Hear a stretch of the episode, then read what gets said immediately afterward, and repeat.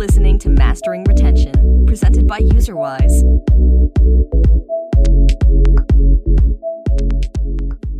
Hey everyone, uh, welcome to today's episode of the Mastering Retention podcast. Super excited for today. We have Mikael Silvennoinen uh, from Critical Force with us. We'll be talking about uh, all sorts of fun things like live ops and player experience and, and first person shooters. I'm actually wearing my Fortnite shirt that I got uh, back in the day when uh, GDC was uh, still a thing in San Francisco, but uh, I think it's coming back. But uh, besides that, I'm, I'm super excited to uh, get to talk to Mikael today. Um, but before I do, uh, Mikael, I feel like you have a interesting journey in terms of you know how you got into gaming and, and, and where you are today. And I'd, I'd love to hear you know what's your story. Basically, I started playing uh, well surprise Counter Strike 1.6 a while ago when I was like 10 or 8 years old, and uh, also occasional RuneScape. And uh, then I've been playing games all my life, and uh, I, I, was very much I, I would wanted to go for like in, in Finland we can choose between like going to college or then vocational college, and I would wanted to go for like IT IT side already back then, but then well my grades were not really good enough, so I went went for a chef line instead, and uh, very much after doing those things for a bit, I, I changed for IT. I got a, a, like lower degree on, on IT side and I got a trainee position here at Critical Force and I've been here for now almost three years. So that's that's pretty much uh, like how, I got to the games industry myself. And then of course, between the journey before I ended up working here. I used to play Overwatch professionally and semi-professionally, some uh, Counter Strike and PUBG and games like that. Now, are are you like a true Counter Strike 1.6 fan, or did you kind of evolve with the game? Oh, of, of, of course, 1.6 has always the place in heart, but uh, well, yeah, CS:GO is nice, nice as well. But of course, some things are missing, which I really enjoyed. But it's it's doable. Have you played uh, Valorant at all? Because uh, apparently, like they wanted to get back to that 1.6 vibe that they felt was kind of lost. Yeah, well, uh, yeah, I played Valorant a plenty, but uh, I like if, if I need to choose, do I play Counter Strike Global Offensive or Valorant? I, I go for the Counter Strike instead. Uh, I, I well, yeah, if, if I want to play Overwatch, I can play Overwatch. So like I, I don't like the skills and such like that, but like then it's it's a unique game in a, in a, in a sense. So it's it's not bad, of course. I really like it with playing with friends, but it's it's still like if they are in, in my opinion, if, if their main main point of view is to combat Counter Strike, it's not exactly like a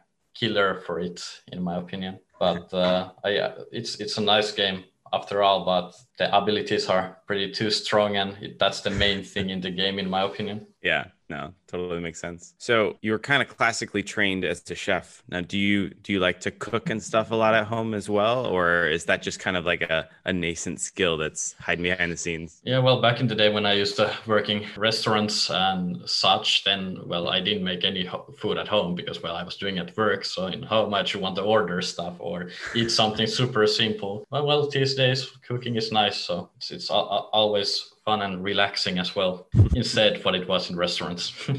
Yeah my my wife just sent me a life hack because apparently every time I cut an onion, like I just, you know, start crying like a little baby. But yeah, she sent me a little video where apparently if you cut the the end off the onion, that's what starts like bleeding and causes all the the stuff that makes you cry. So you just kind of cut it in half and leave that on. Blew my mind a little bit. I haven't actually tried it, but uh, should should be a fun experience when we get there well, this is of course from a finished chef book in, in a sense that you make yourself two gin tonics, you drink them before cutting the onion, so you don't cry that much, or at least you don't feel it anymore. and well, then just have a sharp knife. That's that's just my tips. Never that's cried awesome. when cutting an onion, so I guess I like it also it. depends. Yeah.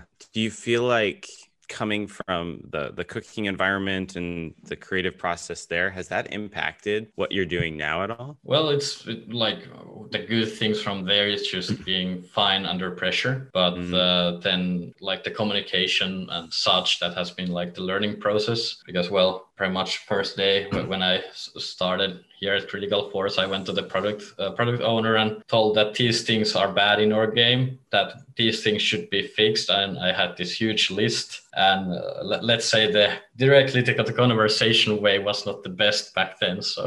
like this new, new guy coming in as a trainee from school and he brings me a list of things that needs to be fixed and well we already know this and so on so of course learn, learning process with that your current title is player experience manager, and I. I feel like more and more um, gaming companies are kind of transitioning away from this idea of you know just strict live ops or games as a service to really like a, a, player experience. But you know when I do say player experience, like what does that actually mean to you? Well, player experience like it's pretty all, all around pretty vague role after all, because well, these days companies are branding customer support as player experience as well. Like player experience specialist means that you're doing customer support and mm-hmm. stuff like that. Uh, I don't see that actually a bad thing. Depends, of course, on the company. That if your customer support agents are also doing some sorts of community management and gather data through that and communicate with the players, I think then it goes under that role. But like player experience means just uh, well being responsible of taking uh, user feedback forward taking care of the user like experience. Of course the ui stuff that was like earlier i think a thing that player experience meant that it's also tied with ui design and all of these things but i, I think it's evolving now to a little bit more vague form. Do you guys ever do any sort of um like i you know i imagine if we were to play the same game together chances are i might enjoy different aspects about the game than the you know parts that you enjoy the most um, maybe I'm really into collecting a bunch of skins. You're really into working on, I don't know, the achievements for headshots. Um, do you guys ever do any sort of things that, you know, make it, I guess, more prevalent where like I can get more of those types of experiences that I enjoy the most, and you can get more of those types of things that you enjoy the most about the game with the ideal long term outcome is that both of us are retained for longer uh, because you know we're getting exactly out of the game what we most enjoy about the game. Yeah like we, we are getting these like uh, overlapping ideas a lot. Like these both things would be cool but then uh, pretty much how we do it on our end it really depends like how much exact thing is asked from the community like the players itself. Like when it comes to our game development that uh, pretty much then then it's uh, that's the deciding factor that if the majority which we know that if they want the author one then we're gonna first get that one and then get the later the another one you know. That's that's pretty much how, how it works. And of course all everything depends on design and all of the other things that there might be blockers on doing certain things. So then it might be that we are getting the le- less wanted thing in first and then the most most wanted thing. So that that can happen as well. Mm. Yeah, that makes a lot of sense. You know, thinking about player communication um, and and live ops, um, what sort of things have you found to be most effective um, in kind of working with uh, players and you know ultimately working towards everyone being happier about the the brand as a whole, the game as a whole, um, where you guys are going?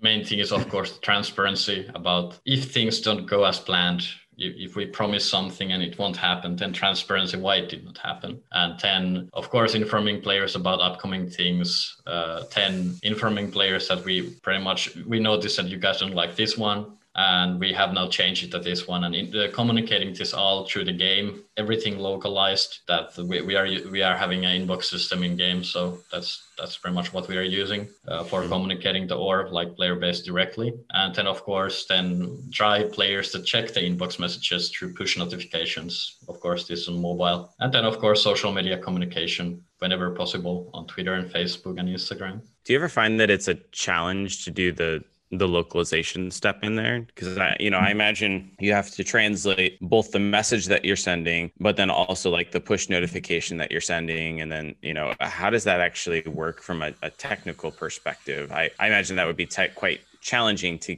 get all of the right stuff out to the right people in a reasonable amount of time yeah that's uh, the reasonable amount of time i think is the like the main thing but like exactly sending the messages that's the like the smallest part but the localization of course if we would be starting to uh, like if we could not do everything in house, like very much we, we are doing all of the localizations for like these messages in house. Mm. Uh, it's it's gonna take like maybe one hour and it's done, and then we can send it out. Uh, but like if it would be like that, we would need to contact third party company to localize these things. It take like multiple days. Mm. So that's that's very much a problem that that might might arise if if there's no in-house localization possibilities. Do you guys do your localization in house? Uh, for, for the messages, like the small things, but of Mm. course, like the game localization and so on, we, we are getting them from the third party because, well, let's say you don't want to put your uh, backend developer to localize messages for you.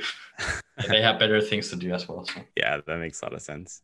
Have you ever had an instance where you sent out like a message to players or you sent out a push notification and something went wrong and it, you know, caused a bit of like an upheaval amongst players?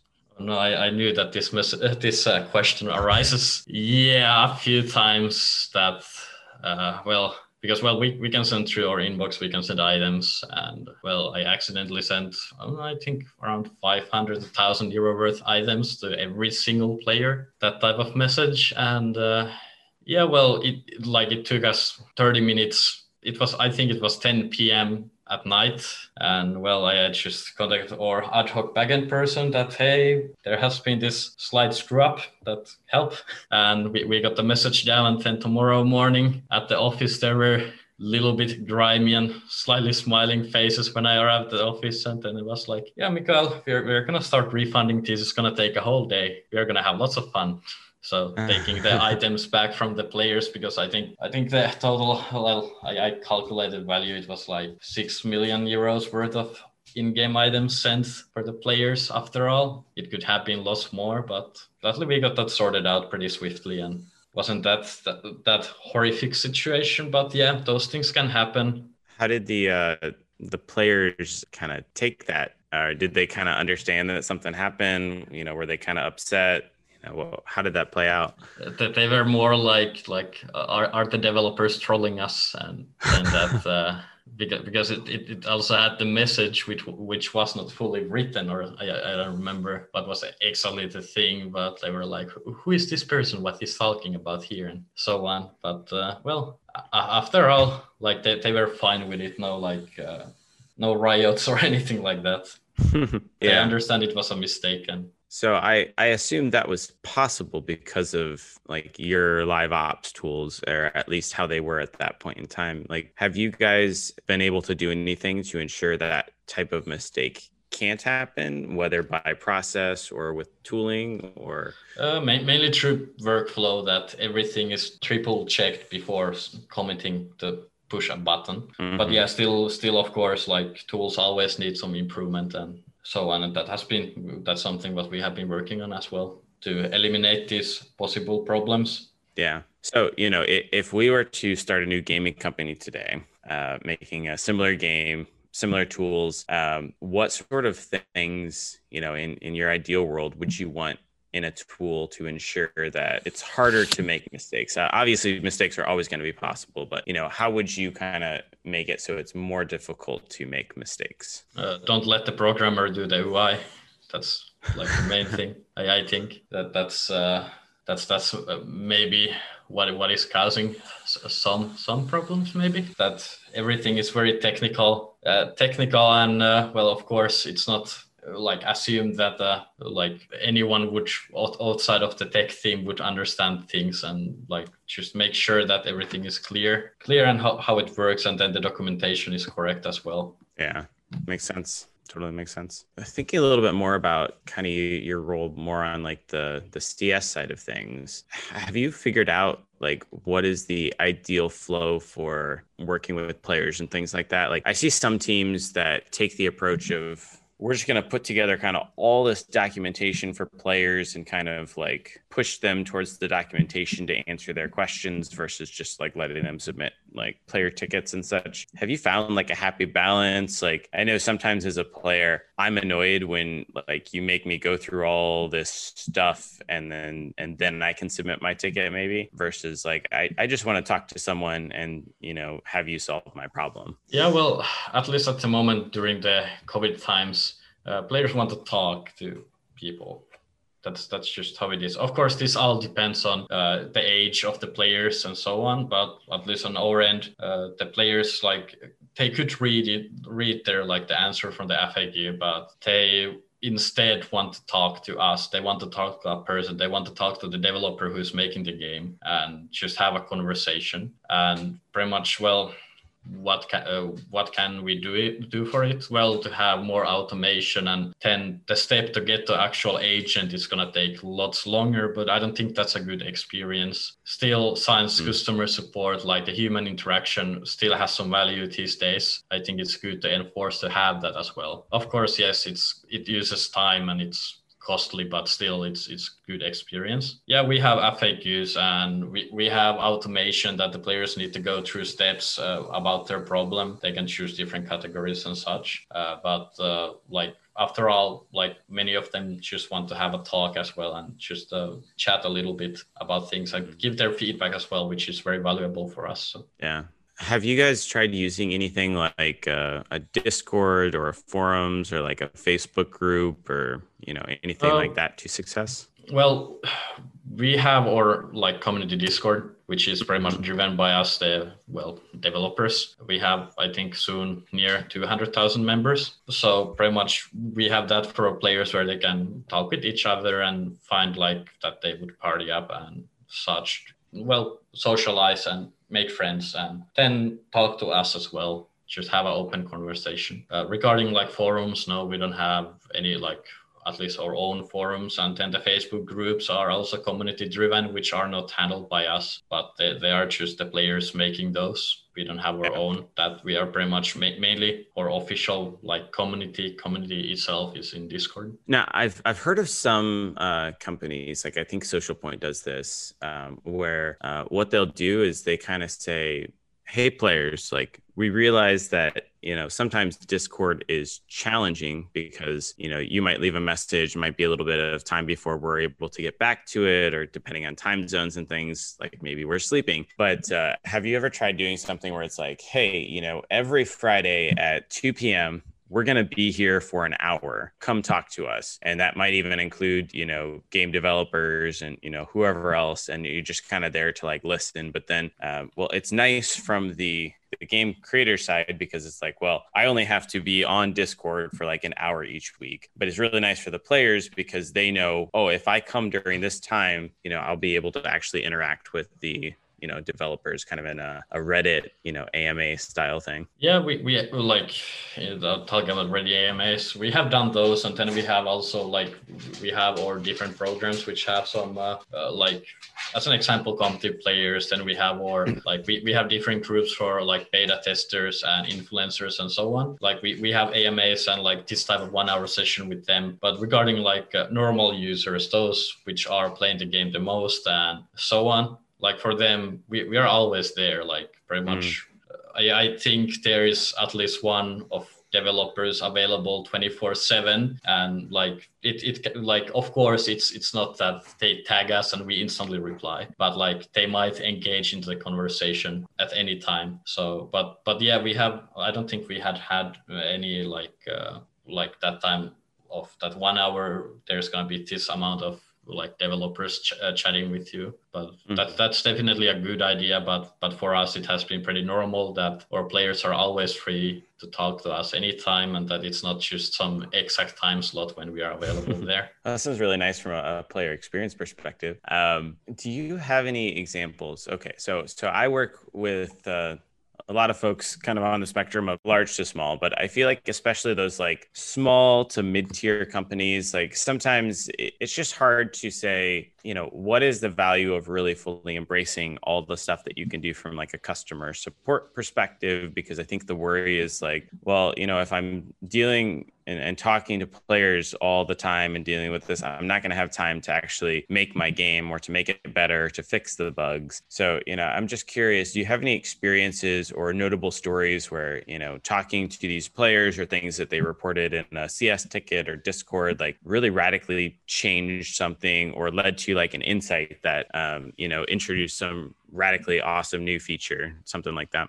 Well, mainly what we are getting from our community is bug reports and such like that, like things that we could not get, like which our GUI might have never noticed, or we don't have had that exact device where it happens, and th- things like that. Because well, things on mobile are pretty complicated when it comes to 9,000 different Android devices. So like the pretty much the problem is that yeah they might send us a picture about some like crash uh, but we don't know how to do it. Then on through the community we can ask that how, how, did this happen and then they send us a video how it happens and then we can reproduce it and then we can fix it like mm. that's like things that are pretty common how we engage with our community and get these like uh, problems solved as well which is very huge help from the community that you can well calling it outsourcing the GUI you know not not exactly but close by. But that's like the good good stuff that we're getting from the community, and then as well the constructive feedback from uh, our players who have been playing our game for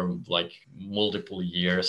That like, hey, I really like this new stuff, and then like it gives confidence as well to continue doing that new stuff. But of course, then when thinking about cost efficiency, well, that's uh, also with the customer support as an example. If you're not selling anything, you're not exactly making money, so you cannot like make any calculations that like how, how much exactly uh, like you're making profit from the customer support.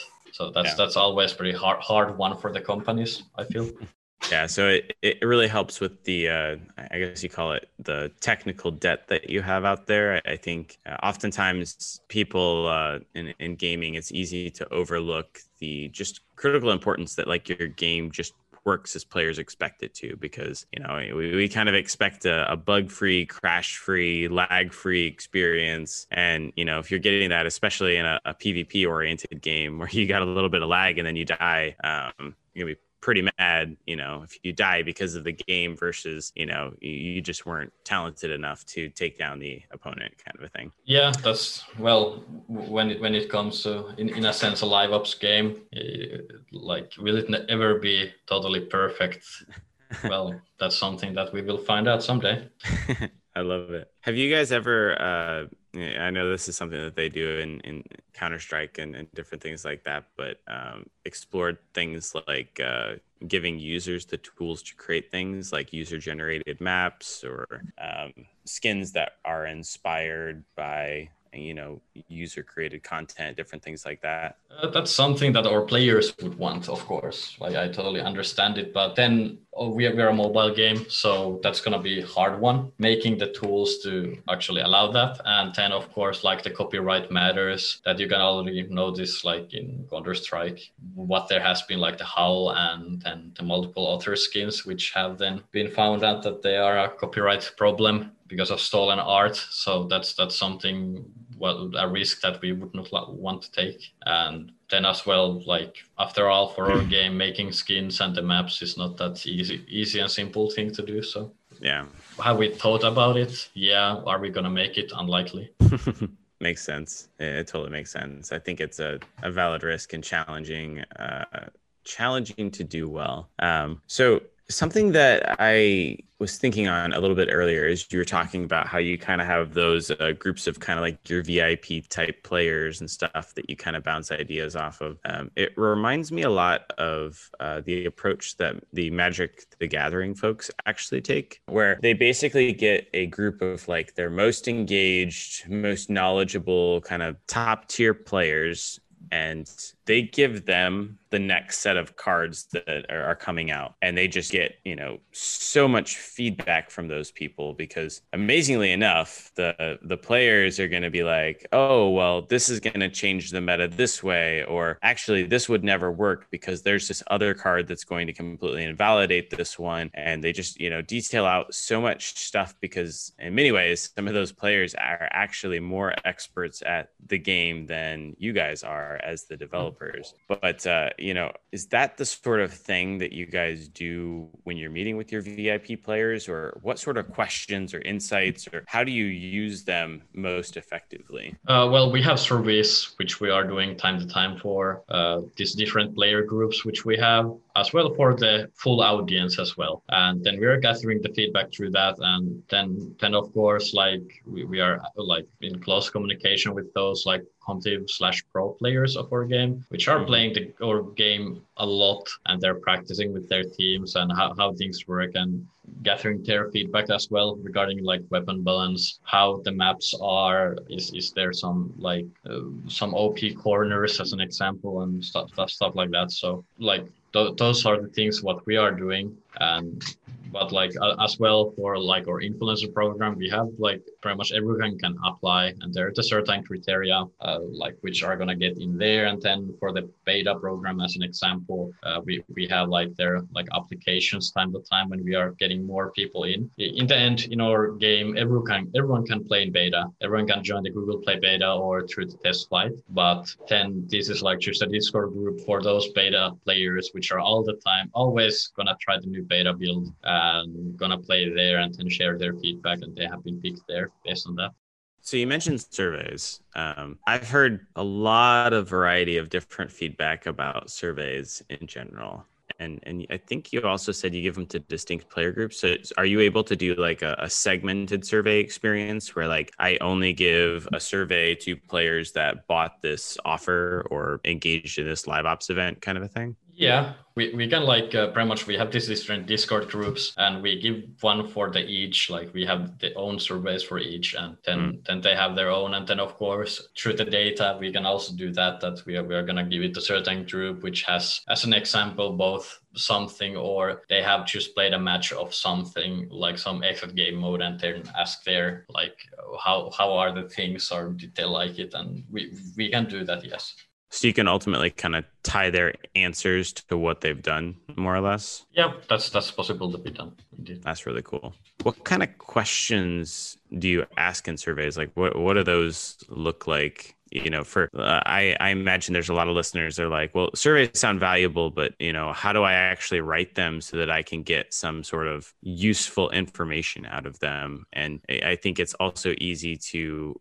word the questions the wrong way where you kind of lead people to answering in a certain uh, a certain way how do you get unbiased data and actually useful actionable data out of surveys as opposed to you know just using my data analytics tool and inferring based on what the players are actually doing? Yeah well it, it really depends. Like unfortunately i don't here have at the moment something that we have sent for as an example for larger player like as an example for a whole audience. Of course then there you should have a language selection so everything is localized the questions. So then you will get like the most out of it. Because as an example, if you are gonna send English language survey for Turkish player, uh, like then most likely you're not gonna get that many action, uh, actionable answers. So and then like much as possible, one to five, like how much you like it. Do you strongly agree, disagree, and then you can use that data best. But like lately, we have been doing a like. Uh,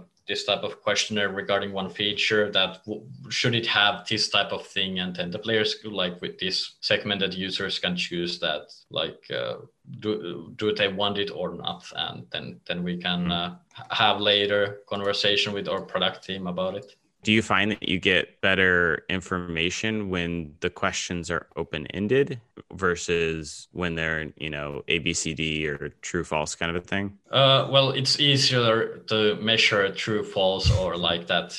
Strongly agree strongly disagree type yep. of things. But then of course if there's like uh, some question that you can think that there can be multiple things that it can you know involve then it's of course good to have it open ended but of course then if the player amount who you are sending the message to is like we're, talking about thousands or even hundreds then it's going to be pretty rough to go through all of them one by one like the feedback if it's open ended question that they can just give their comment about it mm. yeah i always kind of struggle that with that myself where it's like oh it's so much cleaner to just have the the data oriented there but sometimes you get so many more useful insights when it's a an open end but it takes so much longer to actually uh, shift through the the answers to actually discover the gems of knowledge do you guys do much uh, switching gears a little bit here um, on social media? Like I, I, know you've got your discord but like have you guys done anything with like twitter or facebook or instagram? Yeah uh, pretty much we, we have facebook twitter and instagram accounts for our product. And uh, yeah pretty much every single time we get something out or we have something we're going to post there. I think twitter we have over 100000 followers at the moment and growing. So, and then on Facebook, I think we have 500,000 or somewhere nearby that. But yeah, very much uh, like normal social media management. And then, of course, we are doing our best to uh, as well to reply the players who are asking questions there and then engage with our players that, that's that's like the main thing myself i'm doing also the social media management so it's, still at the moment the time for doing all of those things is slightly limited but i hope that changes in the future. Yeah. Do you find that having the social media actually lends towards a better player experience and and boosts your you know long-term retention engagement things like that. Yeah well these days well websites are like having a game website is it's I, I think it's slightly dying because like first thing if if i have a problem i i'd maybe go google like well i of course go first check reddit but like the kids these days they go ask directly in a facebook group or such that hey i mm-hmm. have this problem with this game help me. And then there's going to be people who, who are going to help this guy. So it, it, it works like that these days. So having a strong social media i think it's, it's just beneficial for the brand and then as, as well for the player experience. Do you guys have a reddit too? Yeah we, we have our own subreddit where players can post their funny memes and about the game and then ask questions and open conversation about things that they like or they don't like and stuff like that. That's super useful.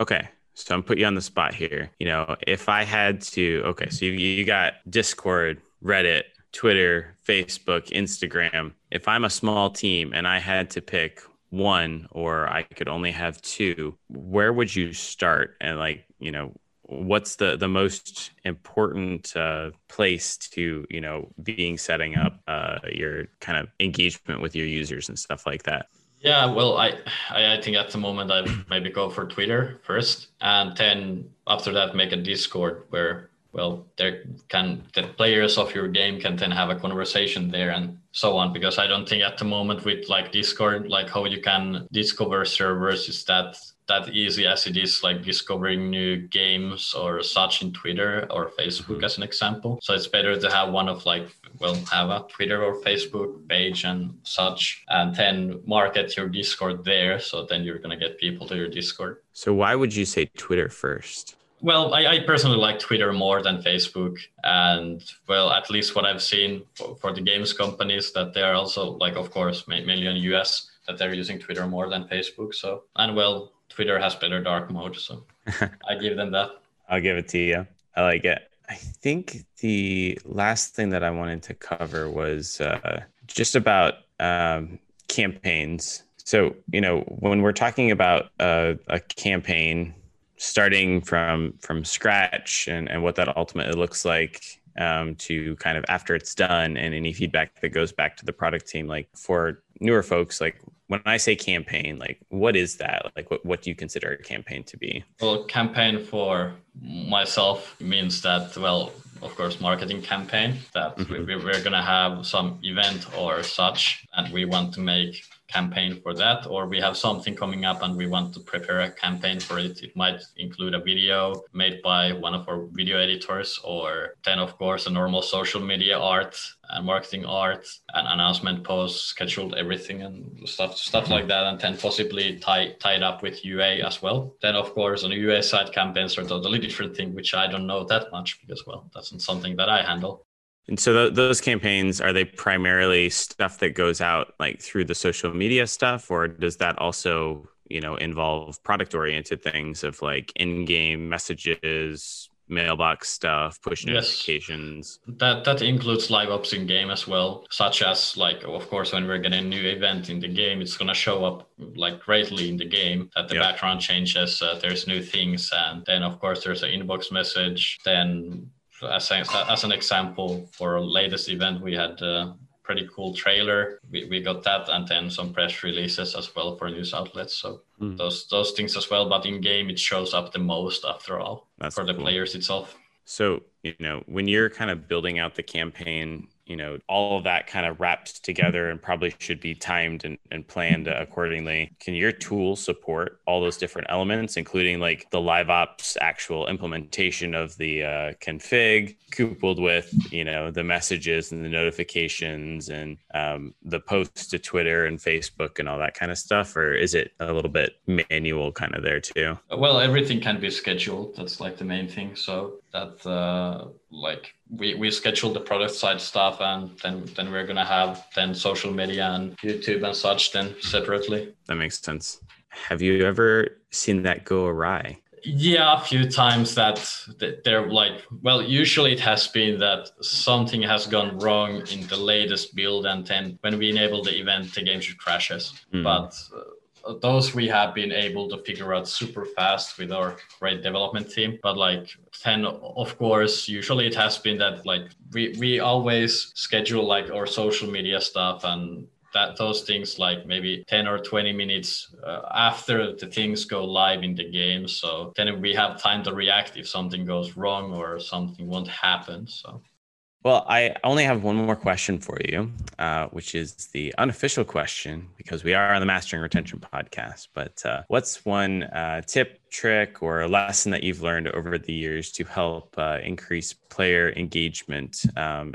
and ultimately retention? Well, offer them rewards, have them a reason to play the game, and that like they have some goal what to go for. As an example, for, for us goals are that you, you have rewards if you're high uh, on a high rank and you win games and then you're going to get free in-game stuff and mm. well rewards for your achievements and that's if, if you can keep them engaged enough provide them like all the time new stuff what to compete for at least on our game because our, our game is competitive. So if you give them stuff to compete for they're if your game is competitive enough and your player base is correct then then the user engagement will be high. That's awesome. I love it. Well Mikael uh, thank you so much for joining me today. If folks have any questions for you or want to get in contact with you is there a good way for them to do that? Uh, I, I think best way is through my linkedin. All right.